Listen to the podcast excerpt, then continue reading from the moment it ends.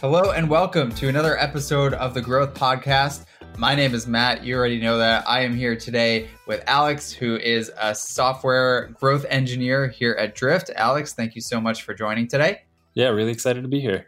I interview a lot of the guests that I have on remote, but this is the first time that we are both remote because we're in the middle of the COVID 19 stuff. So everyone at Drift is working from home. So we're trying this out. Hopefully the microphones sound good. I, I think they sound okay. So we're just going to roll with it.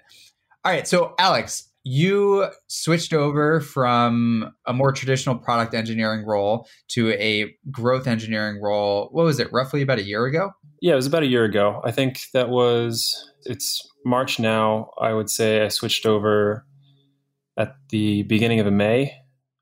So, yeah, just about a year. Awesome. And what I would love to do here, because you have learned so much during that transition between the different types of roles, and you've even given a talk internally about the differences between traditional product engineering and growth engineering. I would love to chat here of what those differences are, what you've learned, to maybe highlight it for folks that are considering maybe moving into growth engineering or are growth engineers and want to hear what someone else's experiences have been like. Or there are also aspects of this that apply to product engineering as well that you've learned that you feel is really useful for that side of the coin too. So why don't you give us quick background on yourself and then we'll go ahead and jump in. Sure. Like you said, my name is Alex. I studied at Northeastern University, I graduated last spring, just about the same time actually that I switched over to the growth team. But prior to that, I had been working on a couple of the more traditional product teams at Drift, working on the calendar seats that launched around the same time last year. Eventually switched over to the Drift video product, which we now work on today. Again, joined the video product under the growth capacity. So we were looking at stuff like the adoption of the new product and making sure that new users were uh, activating correctly and seeing the value that we knew that they could see in the product.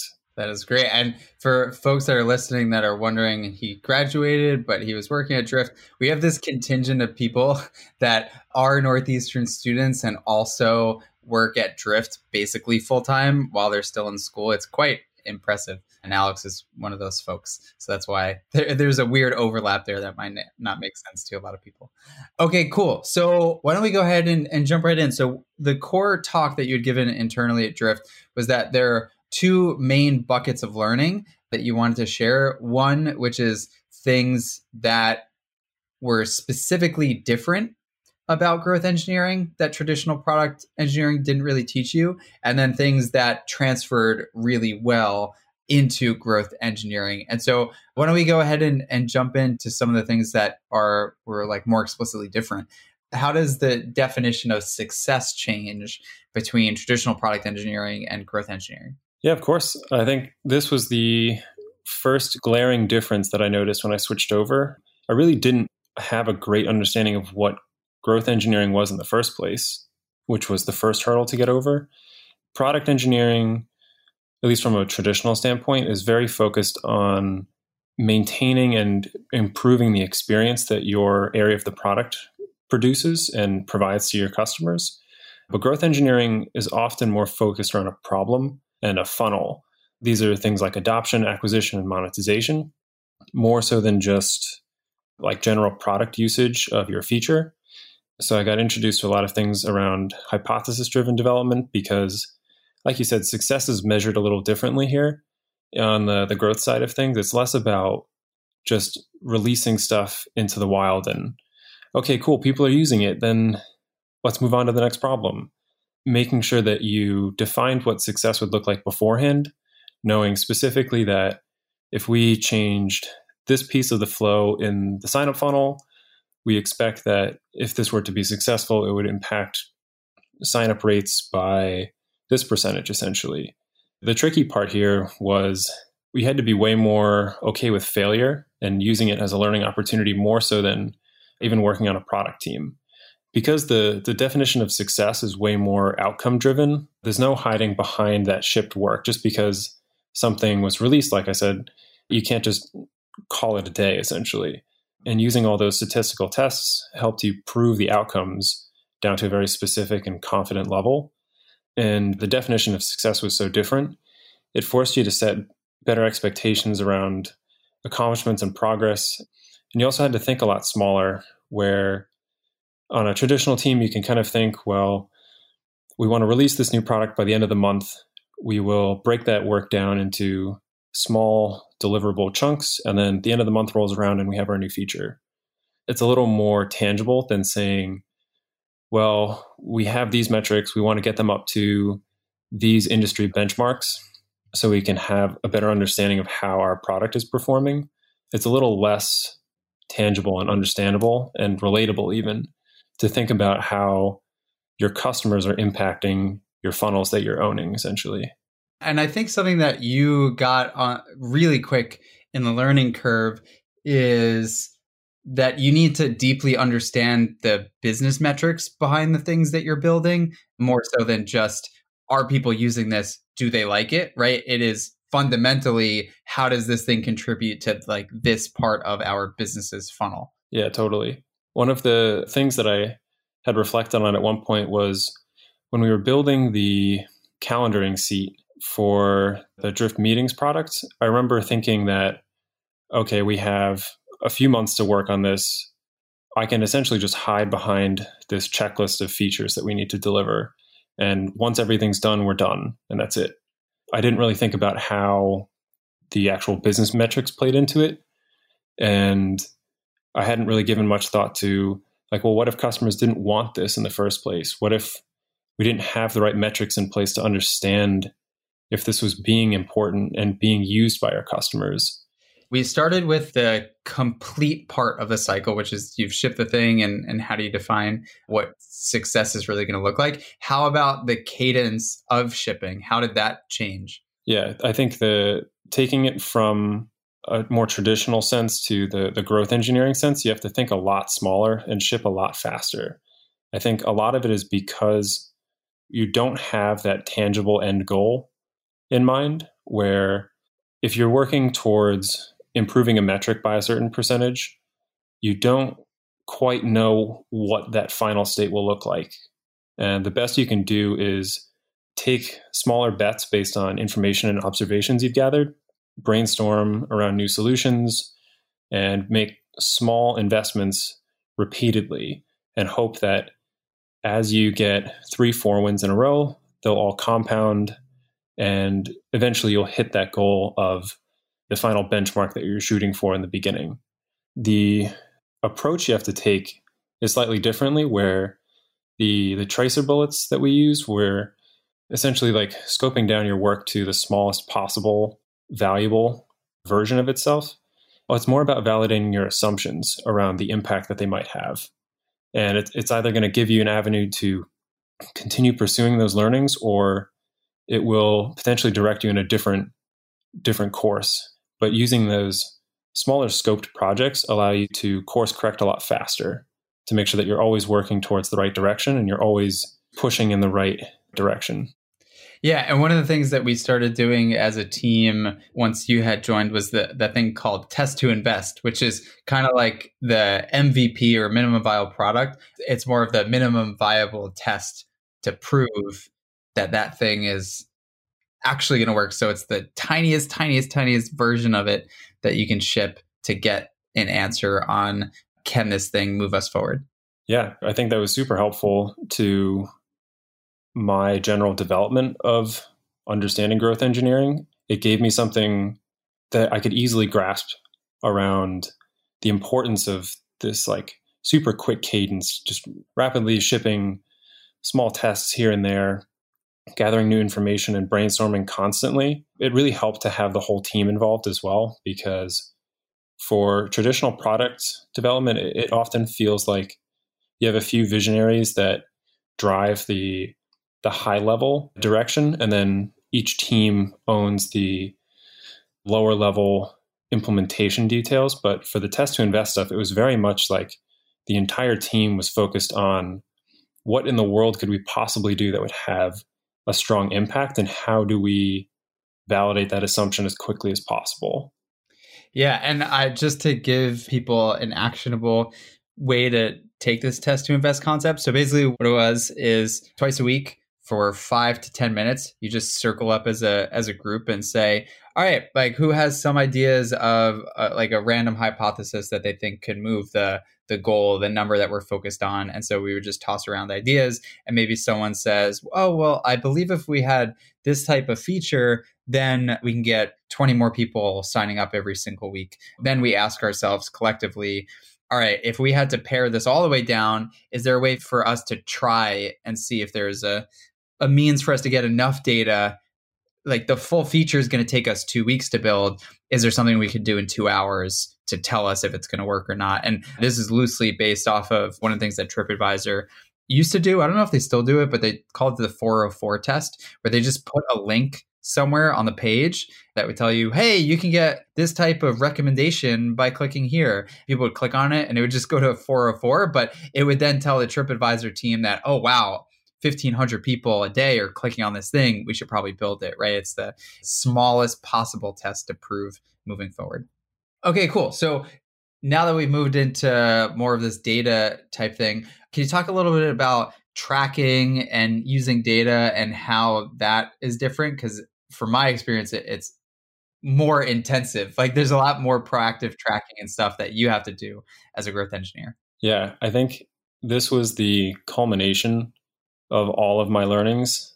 Essentially, this was the most important one that I, I realized, in that it's so crucial to have sufficient tracking around your products, but it's even more so about proactively setting yourself up for success rather than just being able to retroactively make a report and observe and, and glean some information there. You can always put in new events and let it run for a week, see what happens, and then use that tracking to to understand some of the behaviors. But the biggest learnings that I had was again doing this from a more proactive standpoint, where in those test to invest meetings when we said this whole thing would take two weeks to build, how do we prove this would be useful in two days or two hours even? The final step of that was explicitly saying we need these points of information and these reports to be able to determine what the outcome of the test was. And even more than that, know specifically why something failed or succeeded. And the benefit is that as these things stack up over time, you end up having this massive amount of data and you can draw insights from maybe an experiment you did three months ago. The events are still there, they're still firing, you still have that context into how people interact with your app. You can always use that and again take that information and proactively set yourself up for success compared to just working completely off of an insight or an observation or a guess that you had. It's always super helpful to have some data driven expectations for the outcomes and the impact of your work. I want to really highlight this here because I think Alex, you are explicitly one of the best people that I've ever worked with that does this because you are really thoughtful about the type of tracking that you need. I think some of the mistakes that I made really early on when I switched over to growth is there's this impulse to just track it all, right? Just, just like put tracking events on everything. And then in retrospect, we'll run reports later and know if it worked. But what you were saying here is it's important to think of all right, what is it that's actually going to matter? And then I'm going to spend five minutes thinking about it really critically and then an hour putting in the events versus I'm just going to put an event for every single like click and page and like every refresh and all those types of things. Yeah, it's almost like you need to. This is what I do. I work backwards where even thinking about setting up a report after the fact, even if I'm not doing this before launching something, I will go into my notebook and write down these are the specific pieces of information that I don't have. These are the most valuable insights that I wish I had that I don't currently know.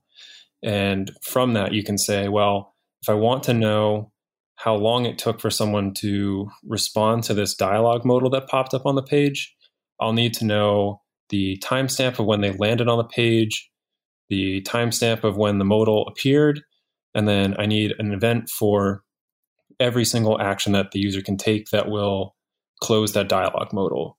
And then now you have a specific subset of the events that you need that will give you the outcome and the insights that you're looking for rather than like you said just tracking everything under the sun and hoping that you have enough coverage it makes sure that you're focusing on the right outcomes and the right insights that you want to, to strive towards yeah, absolutely. And then it also makes you avoid the flip side of it where you just, yeah, let's just get the thing shipped and we'll add tracking later because then you just lost all the time that you could have learned that the thing was going to work or not work.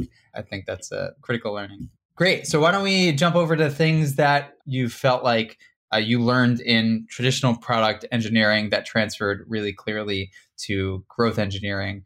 One of the things that you said is so you were just talking about data. How do you think about like quantitative versus quantitative in those two contexts and and what did you learn that transferred really well yeah definitely like we said data is super important having qualitative feedback as well as quantitative is always theoretically important but it's easy to when taking a really strong growth engineering approach to say well we only really need the the quantitative stuff we only need to know the specific reports and the insights around them that we set out to to learn about.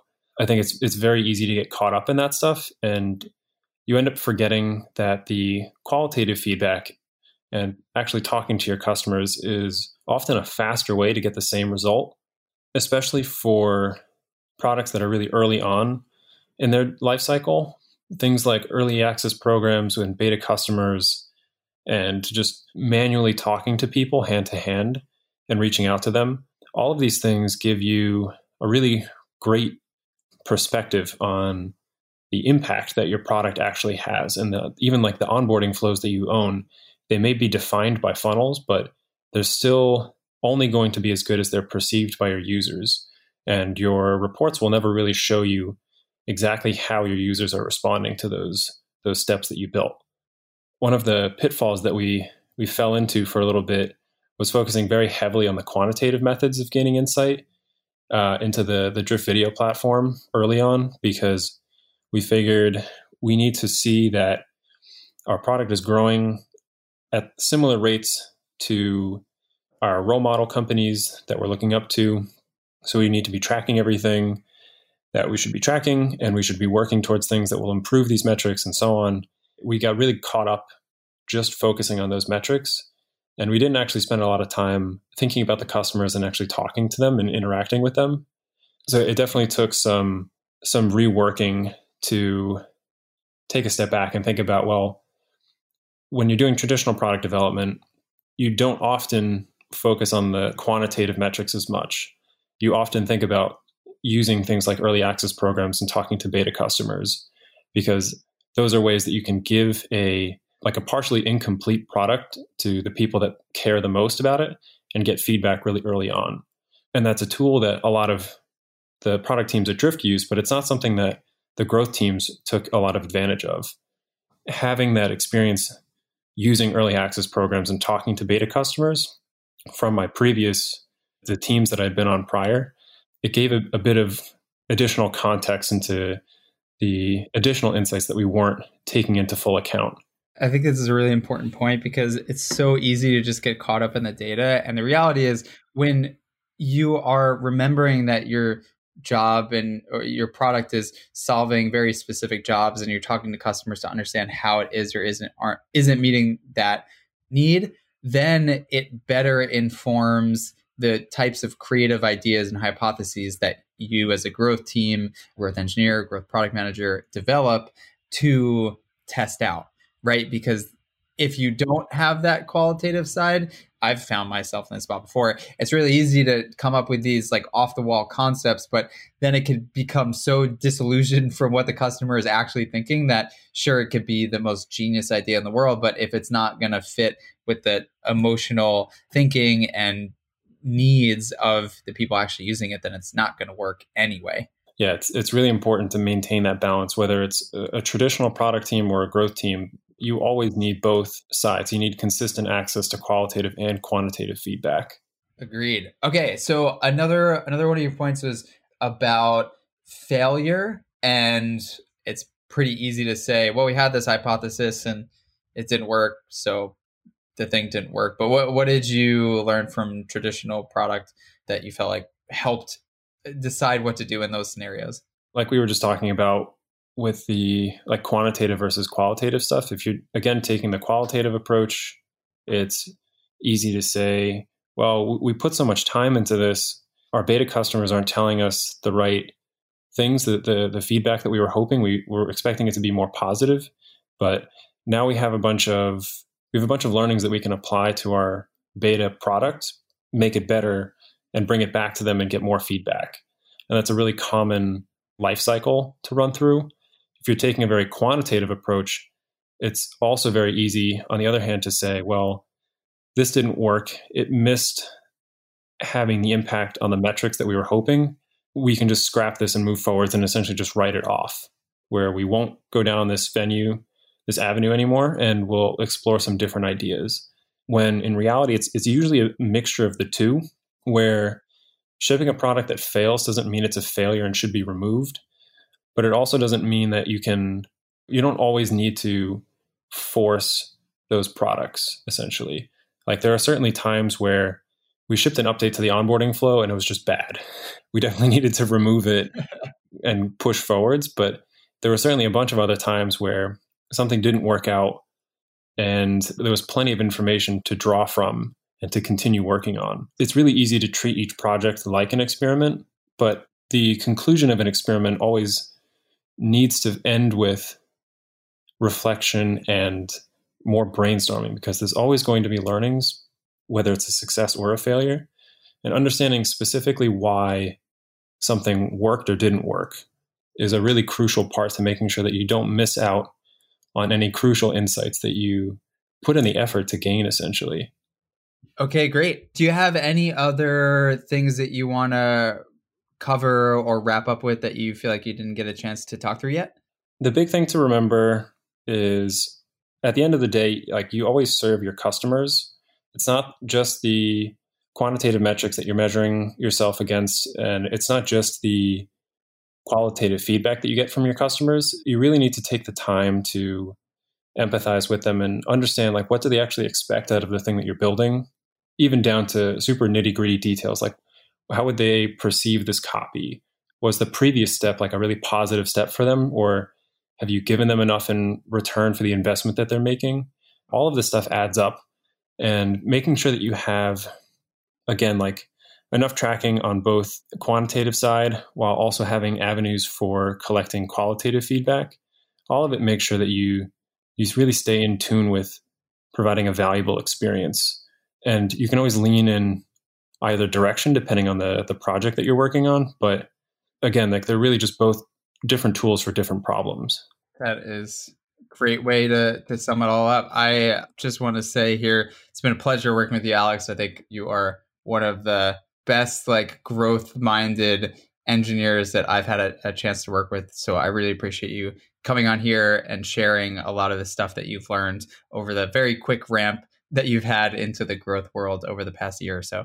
Yeah, it's been a pleasure learning from you. Again, I'd say the same. I've learned a ton from all of your podcasts that you've recorded. I've listened to a, great deal of them, uh, especially in the beginning, trying to pick up on what all of this stuff actually meant. But yeah, I'm looking forward to uh, continuing to learn and share some information.